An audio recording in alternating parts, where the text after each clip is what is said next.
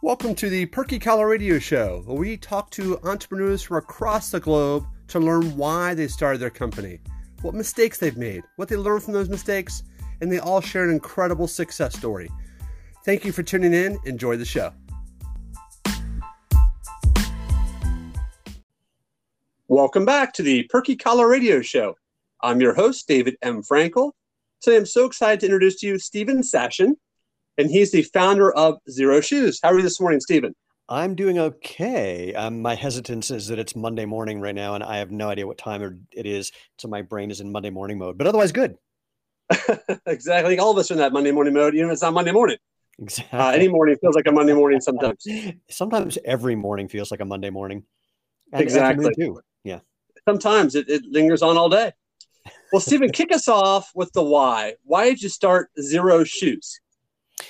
Oh boy, um, the how is different than the why. The why is that I discovered, um, and it's not like it was a discovery of mine. I was introduced to this phenomenon that it's going to sound crazy that using your body the way it's designed to be used is better than interfering with that. And what that means when it comes to footwear is that if you let your feet bend and move and flex, which is what they're designed to do, you have a quarter of the bones and joints of your whole body in your feet and ankles, and that's for balance, agility, and mobility. So if you let them bend and move and flex, that's good. Uh, immobilizing them is bad. In other words, use it or lose it. Or as I like to say, uh, regular shoes, which we affectionately call foot coffins, are, are, exactly that. And natural movement shoes, shoes that let that bending and moving and flexing happen, can build intrinsic foot muscle strength, can make you uh, just a better, better whatever you do, whether it's walking, running, hiking, yoga, CrossFit, you name it. But the second thing is that there's also a reason you have more nerve endings in the soles of your feet than anywhere but your fingertips and your lips. And that's so that your brain knows what's going on at the bottom of your body so that it can effectively and enjoyably move your body in ways that are effective and enjoyable. And so you put those two things together and that was really the why of starting Xero Shoes was to give people this experience of natural movement where your toes aren't squeezed together. I mean, let me here is a weird thing to think about. If I asked you to drop and do push-ups, would you squeeze your fingers together or would you spread them apart? Is not a trick question. Uh, I'd probably I'd probably spread them apart for balance. Yeah, balance, and it's also better for force production. Well, it's a similar thing with your foot. If you squeeze your toes together, which is what most shoes do with pointy toe boxes, it interferes with your ability to generate power. And so that's the second thing about natural movement footwear. Or third thing is they let your toes spread. They're low to the ground for balance and agility. They don't elevate your heel, which messes with your posture. They're crazy flexible to let all those bones and joints do what they're supposed to do, which is support you and uh, let you apply force into the ground, um, and also protect you because your foot's arch is your first line of force. Here, I'm going to pretend I'm taking the SATs. Force amelioration. Thank you. Good night. and, um, basically, your arches are designed to uh, be the first place where you actually absorb force effectively. Like, here's a, uh, another interesting thing to think about. If you put a phone book on the ground, for anyone who remembers what a phone book is, and pretend we're using like the LA phone book or the New York phone book, and it's about four inches thick when you're running, the amount of vertical oscillation you have, the amount you bounce, is about four inches if you're running well. Sometimes a little bit less, but about that's good. If you just step off that phone book and land on one foot and look at how you land, you'll notice two things. You're landing with your foot basically under your center of mass, under your body, because otherwise you'd fall. And you also land on the ball of your foot and then let your heel come down. That's the way you're supposed to run. And regular shoes don't let you do that. So the why is uh, actually I could have summed it up with something even simpler that my wife, who is my co-founder and president of the company, says, which is, look, there's another, enough shoe companies in the world. You don't need another one, unless your shoes change people's lives. And even before we started Xero Shoes as a company, when we were just, I was just making sandals for people as a hobby we were seeing people's lives change, my wife's and mine as well. And now that we've started the company, we hear that all day, every day from hundreds of thousands of people about how letting your feet do what's natural can be a life changing thing. Again, whether you run, walk, hike, uh, or just use, using, if you're using norm, quote, normal shoes for other things, for active recovery, natural movement's important.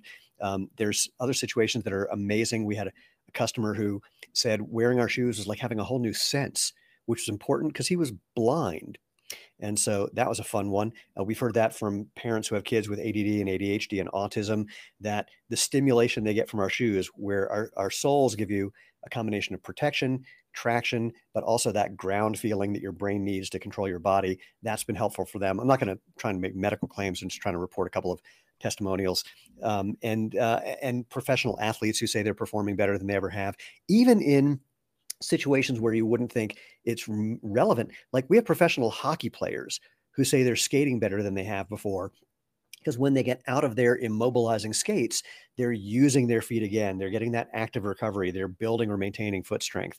And so, uh, so all of that, there was the why of how it started and the why of how it's continued. And I guess the last thing I can say about that is um, for the continuation part is we're just helping people rediscover that natural movement, doing what your body's made to do, is the better, obvious, healthier choice, the same way we currently think about natural food. Makes sense. And when did this business start? Oh my, 12 years ago tomorrow. Oh geez, I gotta go buy really? some champagne. Yeah, swear to God. 12 years ago tomorrow. Congratulations. Thanks. So walk me through uh I guess some of the challenges of, of owning a shoe company. I mean, the first thing that comes to mind is inventory. Oh. You know, yeah, because oh, you look at I mean, if you look at I'm gonna start my own company, it's like, okay, I'm against Reebok, I'm against Adidas, I'm against uh, Under Armour. I'm against all these other giants that spend a zillion dollars on advertising. How do you even like take away any market share when they're blasting Under Armour's another one? When they're blasting these kids and TV commercials all the time, uh, how do you make a dent when you have to deal with inventory of different colors and different sizes? Yeah, well, let's start on the advertising side. So, in short, there's always ways of getting to the people who are amenable to what you're doing, who are interested in what you're doing, that do not involve spending billions of dollars on sort of broad swath, you know, um, shotgun style advertising. In fact, that kind of advertising, which most people refer to as branding, just stuff to get your name out there. I call branding advertising for people who don't have the balls for tracking. So the thing you want to do is just be really on top of how effective what you're doing is. And if it's not working, try to change it to see if you can make it work or cut bait as quickly as you can so you don't lose money. You can't control the upside, but you can control your risk. And so risk mitigation is a huge part of um, being being nimble and being effective. But the other part is simple. Thanks to the magic of the inner tube, um, you can get in touch with people in and get involved in conversations with them in ways you never could before. So the simplest thing you can do is literally just find out where people are already having conversations about what you're doing or planning on doing and get involved in the conversation. And I don't mean I literally mean don't sell, just get involved and ideally, more importantly, offer value. So when we started the company, I made videos showing we uh, when we started 12 years ago, we had a do-it-yourself sandal making kit. That's all we had, in fact, for like three and a half, four years. Actually, maybe even a little longer. Um, suffice it to say, what I did to add value into these conversations, I made videos showing how to make a pair of sandals the way humans have been doing it for 10,000 years. Um, and it was also just kind of clear that if you bought the materials from us, it would be easier and less expensive. But I was telling people, here's how you can replicate my entire business model. And I, I even met guys years later who said, you know, I made shoes based on your design idea and your videos. I never bought anything from you. I feel kind of guilty. I went, no, that's why I did it. I want to be helpful. And then, of course, you know, people feel guilty and then they buy things. Um, sometimes they just get inspired. They don't always have to feel guilty. But the point is, offer something of value to to in a place where people are already having that conversation, and the the ability to do that has just grown in the last 12 years. At first, it was a little harder and a little more time consuming because literally the only thing you could do was get in forums or get in blo- well trafficked blogs and participate in a conversation. The kind of advertising, targeted advertising that you can do now didn't exist then. Um, so there's other things you could do then. Creating again a lot of content uh, doing organic seo um, just there's always a way to find your audience. And since what we were doing was bucking the status quo was basically saying that what the big shoe companies have been doing is demonstrably bad for you and here's something that's uh, demonstrably good for you that's that was another piece of the puzzle. So to your other point about the challenges of dealing with the big companies um, two things. One, there's some guys who we met very early on, about the seven month mark, who sat down with us at our dining room table, aka conference room table, and said, "We believe in you and Lena, and we believe in natural movement. We've been in footwear for 35 years, uh, and this is the most important thing that you, that anyone could be doing, and you're the only one doing it. So we would love to start this company with you. Except we've been in footwear so long, they said, that we're not stupid enough to try and start a shoe company." and we said, well, you know, we know we're just hyper optimistic and naive. So that's the way things get started and away we go. And they they said a few things to us that we found shocking. Like they were consulting for for footwear companies, and they said that their monthly FedEx bill was five thousand dollars, just shipping samples around and um, getting products made, just going back and forth and back and forth. And we thought that was insane. And now I would do anything for a five thousand dollar a month FedEx bill. Um, the cost of just dealing with every piece of the footwear manufacturing puzzle is uh, crazy expensive and super super difficult. The making things is hard. Making footwear unbelievably hard. A from just the technical part of it. There's human beings who make these things, always going to be like that if you're not just injection molding. And even then, there's still human beings involved in some ways. Uh, and just making shoes is hard. There's a lot of components, and everything's got to work together. And for us, even more because we're not making things the way, quote, normal shoes are being made. It takes us years to train a factory to be able to work the way we need them to work. Um, quick story, in fact, when we designed our FeelTrue rubber outsoles, we went to a very big deal manufacturer and said, here's the specs that we want for this sole. And he says, well, but that's not the way they make running shoe soles. We went, yeah, I know. That's why we're doing it this way. So, like, unlike uh, regular running shoes, which they say you need to replace every three to 500 miles because the soles wear out, ours have a 5,000 mile sole warranty. They're flexible, they're lightweight, they're durable. Um, and it, it, no one had done things like that before. And last but not least, um, to your point, the inventory is uh, just a bear, and we're moving into an almost ninety thousand square foot warehouse next month, and there's a high probability it will be too small for us within a year. So dealing with just as you said, all the styles, all the colors, all the sizes. Oh, which by the way, another challenge with footwear is the difference in foot sizes and shapes is huge. And of course, everyone thinks they're normal and uh, that causes uh, other other challenges when someone who has a foot that's basically square is complaining that you know your shoes don't fit their foot despite the fact that they've never found a shoe that fits their foot um, and th- people say things like well i'm a true size nine and I say, oh, do you have any eight and a halves? They go, yeah. I go, have any nine and a halves? They go, yeah. I go, yeah, then you're not a true size nine. You're someone who wears a nine in some products that you like more than others. But um, no one has figured out how to do sizing perfectly in large part because it's primarily about personal preference more than anything more than geometry. So yeah dealing with both the difficulty of manufacturing and development um, and the the challenge of that and then the inventory side as a marketing person uh, yeah this is a really tough road to hoe yeah, plus you have the wides and the, and the narrows on top of the actual size nines. Well, we don't do that because we make our shoes with a wider foot shaped toe box to begin with. So our shoes are wider than normal by, okay. by a significant amount. But even with that, um, footwear, if you do think about foot width, it lives on a bell curve. People with really wide feet on one end and really narrow feet on the other. We cover more of that bell curve than other brands, but there's always people on the outside edge. And the challenge, of course, is that we're not big enough to justify doing those outlier widths yet.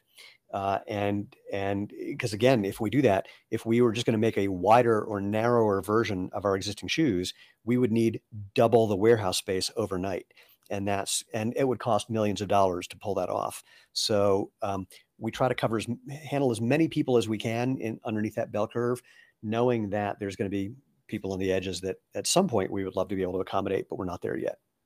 Sure. Uh, walk me through the different types of shoes that are Xero shoes. Um, we have casual and performance shoes, boots, and sandals that people use for everything from taking a walk to running 100 mile ultra marathons to just chilling out with friends. So we have casual sandals, sport sandals. Um, people have hiked the Appalachian Trail, the Pacific Crest Trail, the Camino del Santiago, uh, in our sandals and also in our uh, casual shoes, even though we have performance shoes that are designed specifically for that. So we have trail running shoes, trail hiking boots. Uh, we have casual boots and shoes. We have women's dress shoes, some dress flats. Um, I'm looking around. We have a fully waterproof snow boot. We have uh, some high performance running shoes. I'm literally looking at the wall behind me to remind myself we got about 30 different styles, and I don't keep them all in my head. Um, oh, we have a really cool water shoe where it's it's a trail and water shoe. So if you're hiking or running on trails where you might be stepping in water, or it's good for things like obstacle course races or um, um, what's the um, Spartan races. It's really fun if you step in water in this shoe. It's called the Aqua X Sport. And you step out of the water, the water doesn't drain out of the shoe, it flies out of the shoe. It's super, super fun. Um, and we have some fully waterproof things like our snow boot, uh, water, fully waterproof hiking boot, etc. So I could kind of keep going down that road for quite a while since we have over 30 styles now. Wow. Uh, anything that's for uh, dress shoes? Because I consider, at least for men, dress shoes being the most uncomfortable type of shoe that men can wear. Anything yeah, making progress for his dress shoes, or any interest in dress shoes in the future? We have we have a couple of shoes that are not quite dress shoes per se, in that they're not shiny leather. Um, but we have some things that people wear as dress shoes. We've got a bunch of trial lawyers who wear a couple of our products. Uh, when they're there, we have like a leather a black leather slip-on kind of shoe uh, okay. that um, works for that. We also have a leather Oxford style shoe called the Alston that people have worn uh, um, in dress situations as well. But it's a little different than a typical dress shoe, and so we're looking at how we can make something that works in that regard, but still maintains our Xero shoes DNA. Right, makes sense. That's exciting. I mean, congratulations on Thanks. all you've accomplished over the last 12 years because like you said it's a very much an uphill battle and a lot of people don't want to get in the shoe business because it is such a, a challenging business to be in oh and uh, you know the, the barrier to entry is super super high which is good news and bad news i mean good news is it keeps keeps a lot of people out bad news is it's super super high and and frankly remains that way kind of consistently it's not like it ever gets easier slash better it's a, it's right. a very very challenging business Makes sense. So, along the last 12 years, I'm sure you've run into some challenges here and there, and I'm sure you run into challenges daily just as a business owner. Yeah. If you can recall a mistake you've made, and most importantly for our listeners, what did you learn from that mistake? Maybe as you grew, maybe as you scale, maybe as you, as you brought on new types of shoes, didn't work out. So um, share with us something that you that you did, but you learned from it afterwards. Well, again, we were new to the footwear industry, and so our naivete uh, was a big chunk of the let's call it the mistakes that we made. The biggest one being that we again when we started we were a do-it-yourself sandal making kit company. And what we thought our business model was going to be is that we would offer these um, foot scanning kiosks to anybody who wanted one, anyone who had a retail establishment, and people would stand on it, get their foot scanned. That would send the information to us, and we would custom make a pair of sandals for them. And it was a brilliant idea until we discovered that the kiosk would cost us fifteen to twenty thousand dollars each, and that was not going to work. So that was part one. And related to that, very early on, in fact, I got a Facebook memory uh, from just shy of twelve years ago, eleven years ago, that was when we went to our first trade show, and we thought we would have a more rapid acceptance into retail. We thought we'd have a wholesale business um, in addition to our direct to consumer online business. And we were wrong.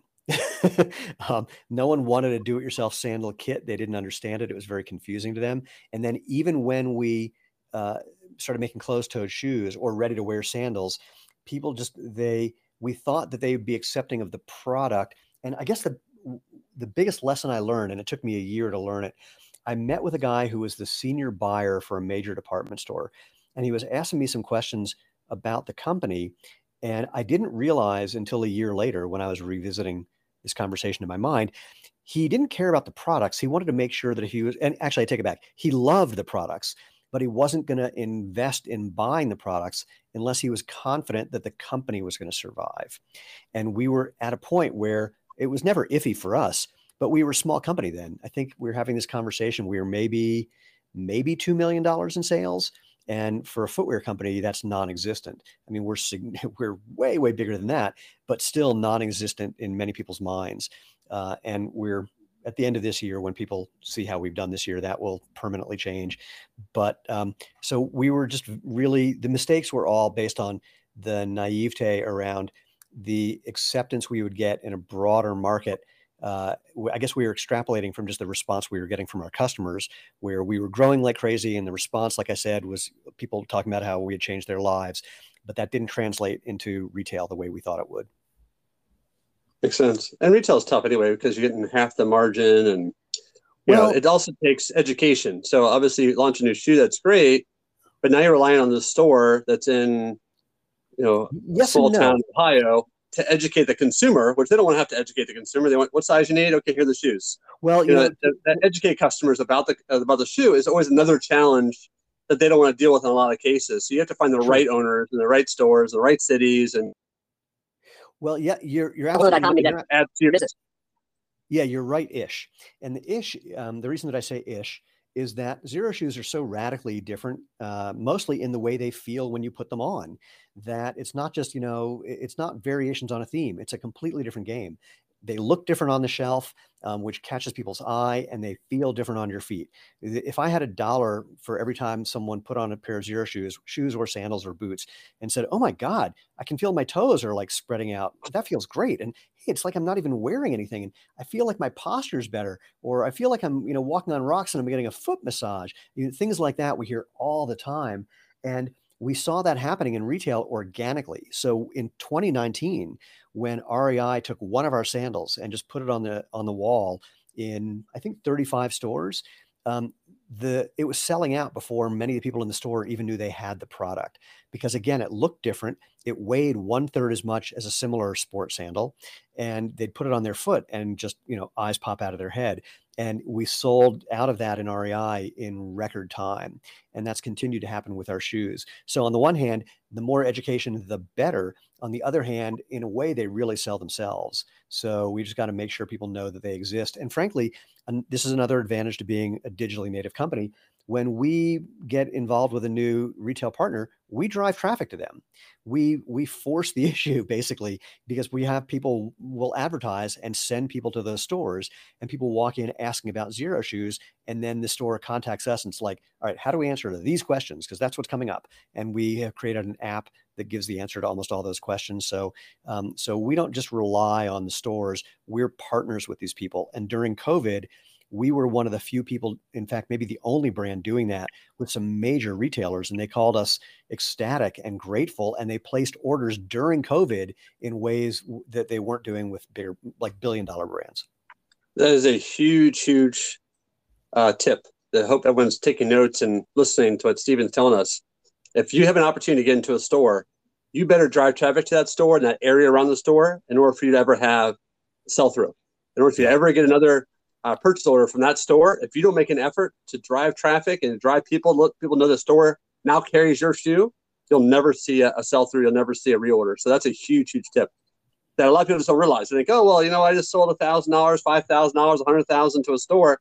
That's great. I've arrived. Woohoo! When, yeah. When's the party start? No, that's that's not even the beginning. You got the yeah. PO, you got the check, but now you got to get another check to come. And the key to that is get people in that area to know that that product's around and go check it out.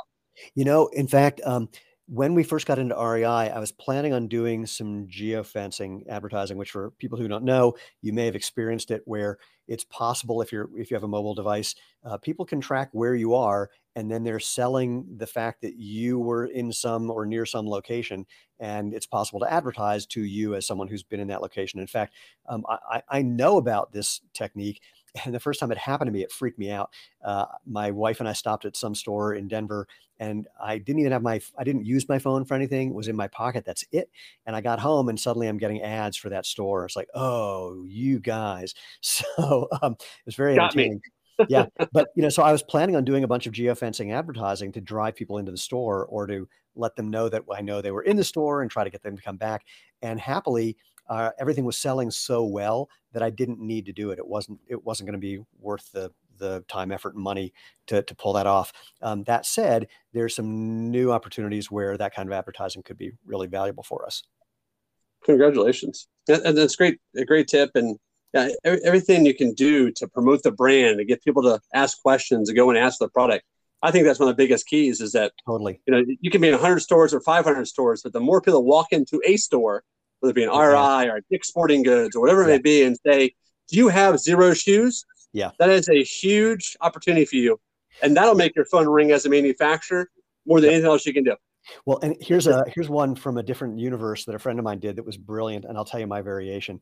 Um, he was a self-published author, and he would go to bookstores and just put his book on the shelf where it belonged, um, and it had a, a um, an ISBN code. So you know when when people would pick up the book and bring it to the the counter to check out, they'd scan it, and it it would show up, but it wouldn't show up as something that they owned and it would show up with the name of the publisher. This guy self-published, um, and he'd get phone calls from these stores saying someone just tried to buy your book and it's somehow not in our system.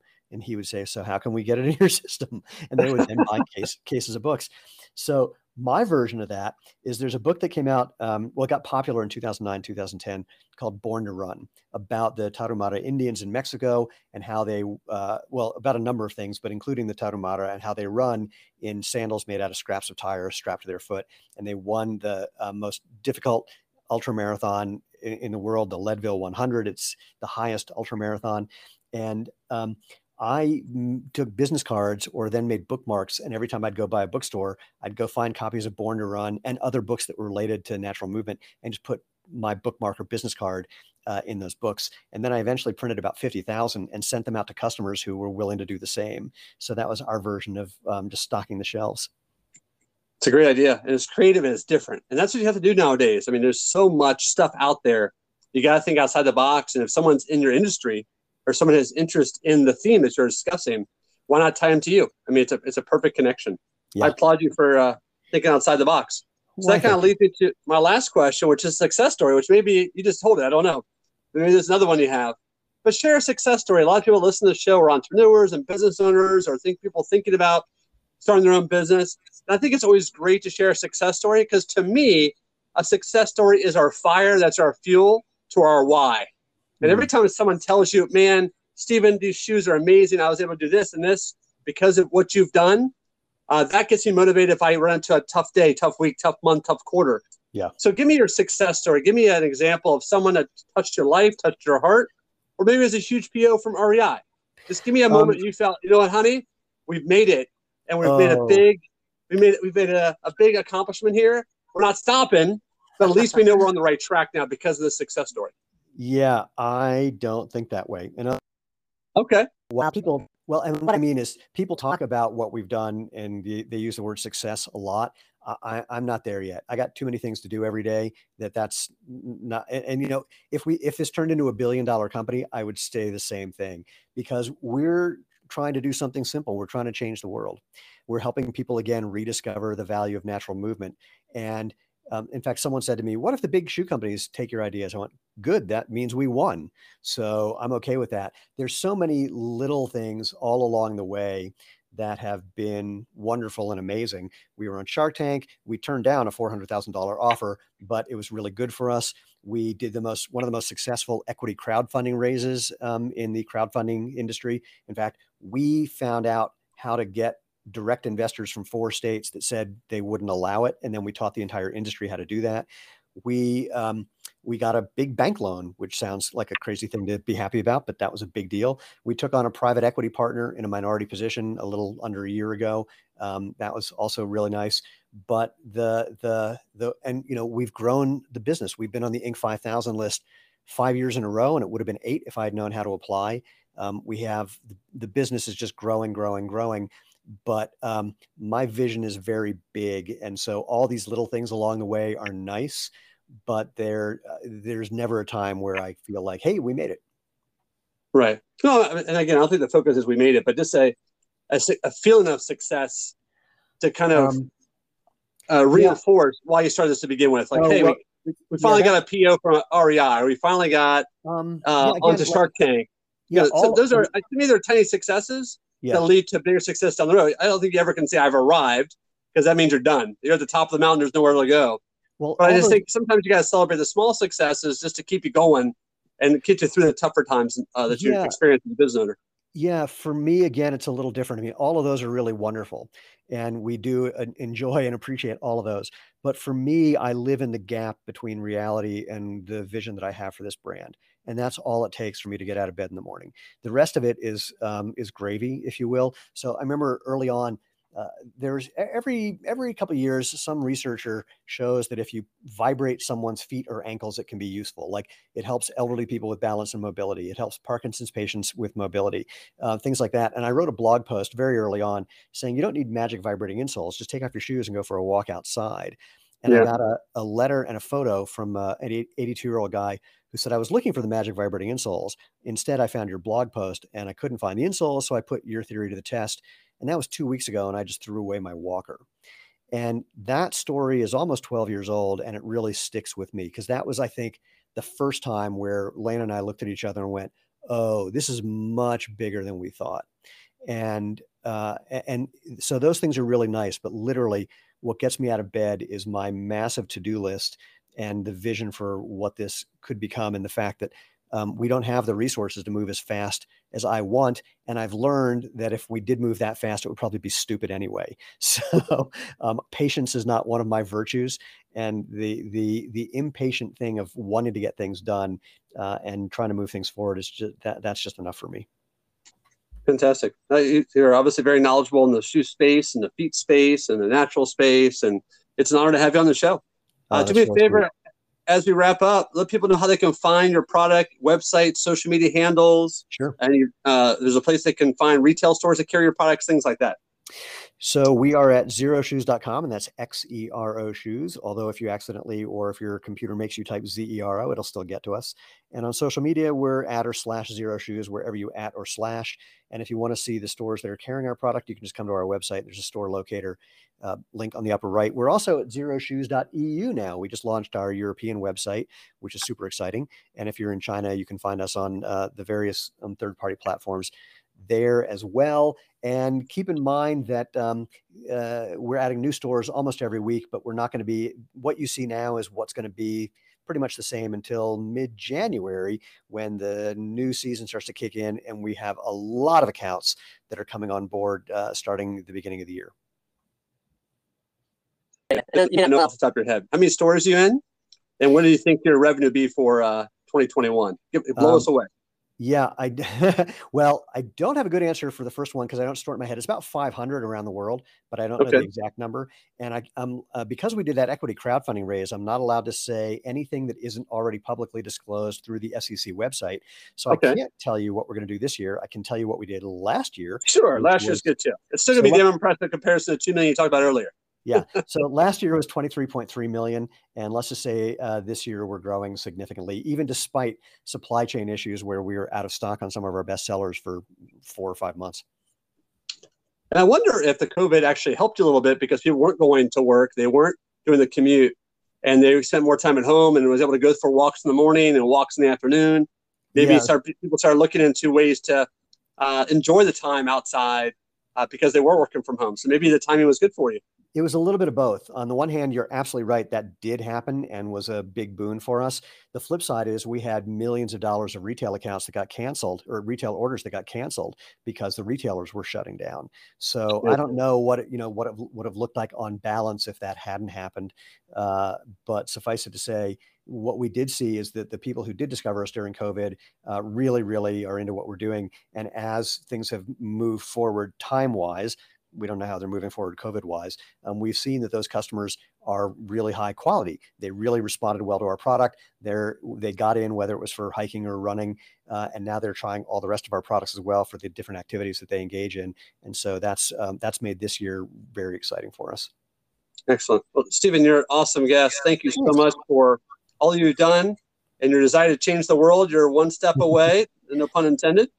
And uh, I just, all I can do is say thank you because I, I, love what you're doing. I love the fact that you're, uh, you're, you're shaking up the industry. You're not just doing the same old, same old. You're a disruptor. I love the word disruptor. I think all inventors are disruptors.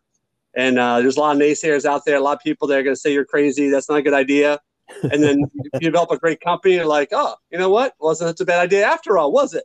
You know, so it's just I want to inspire people to listen and know it is possible. The shoe industry is very, very difficult, as we discussed but it can be done if you're driven and you're motivated and you're passionate and your heart's in the right place and you have a great product. Let's let's not leave that out. And and I will confess that at the at the end of every year, I do email a handful of people who doubted us in the past and go, just wanted to let you know how it's going.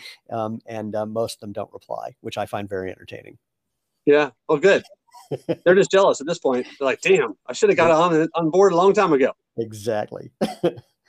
well, Stephen, all, wish you all the best. Happy Thanksgiving Thanks. to you and your family. Happy holidays. I hope you have a record breaking December. And uh, again, thank you so much for being on the show. Pleasure, Dave. Thanks so much. My pleasure. And you listen to another episode of the Perky Collar Radio Show. Have a great day, everyone.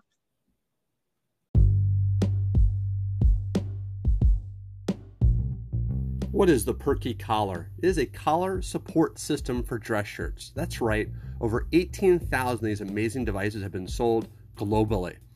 How does it work? Lift the collar, add the Perky collar with the long tapered ends on top, lower your collar on top, adjust to make sure it's even around the collar, and that's it. You've now transformed your droopy, saggy dress shirt collar to a brand new looking dress shirt ready to tackle sweaters, jackets, blazers, and the collar still stays nice and tall. How do you find it?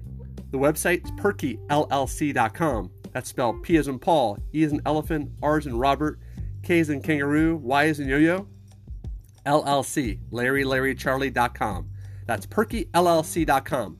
Get yours today, or if you're in Charlotte, North Carolina visiting or live here, feel free to come by South Park Mall's kiosk located between Francesca's and Tumi Best entrance is Maggiano's and Cheesecake Factory. See you soon. Look your best. Have a great day.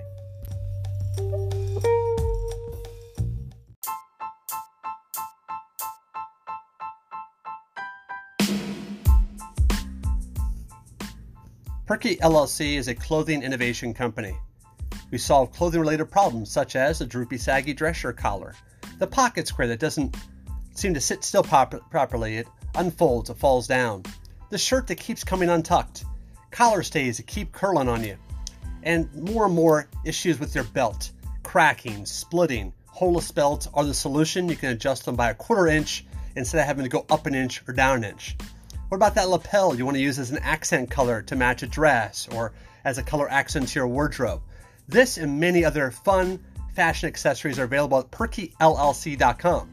Beyond innovation, we also have fashion accessories bow ties, you name it, from feather to blingy to wooden, even wooden ones that move, even wooden ones that showcase the skyline of cities all across the country. Check out perkyllc.com for all these great fashion accessories and innovative solutions.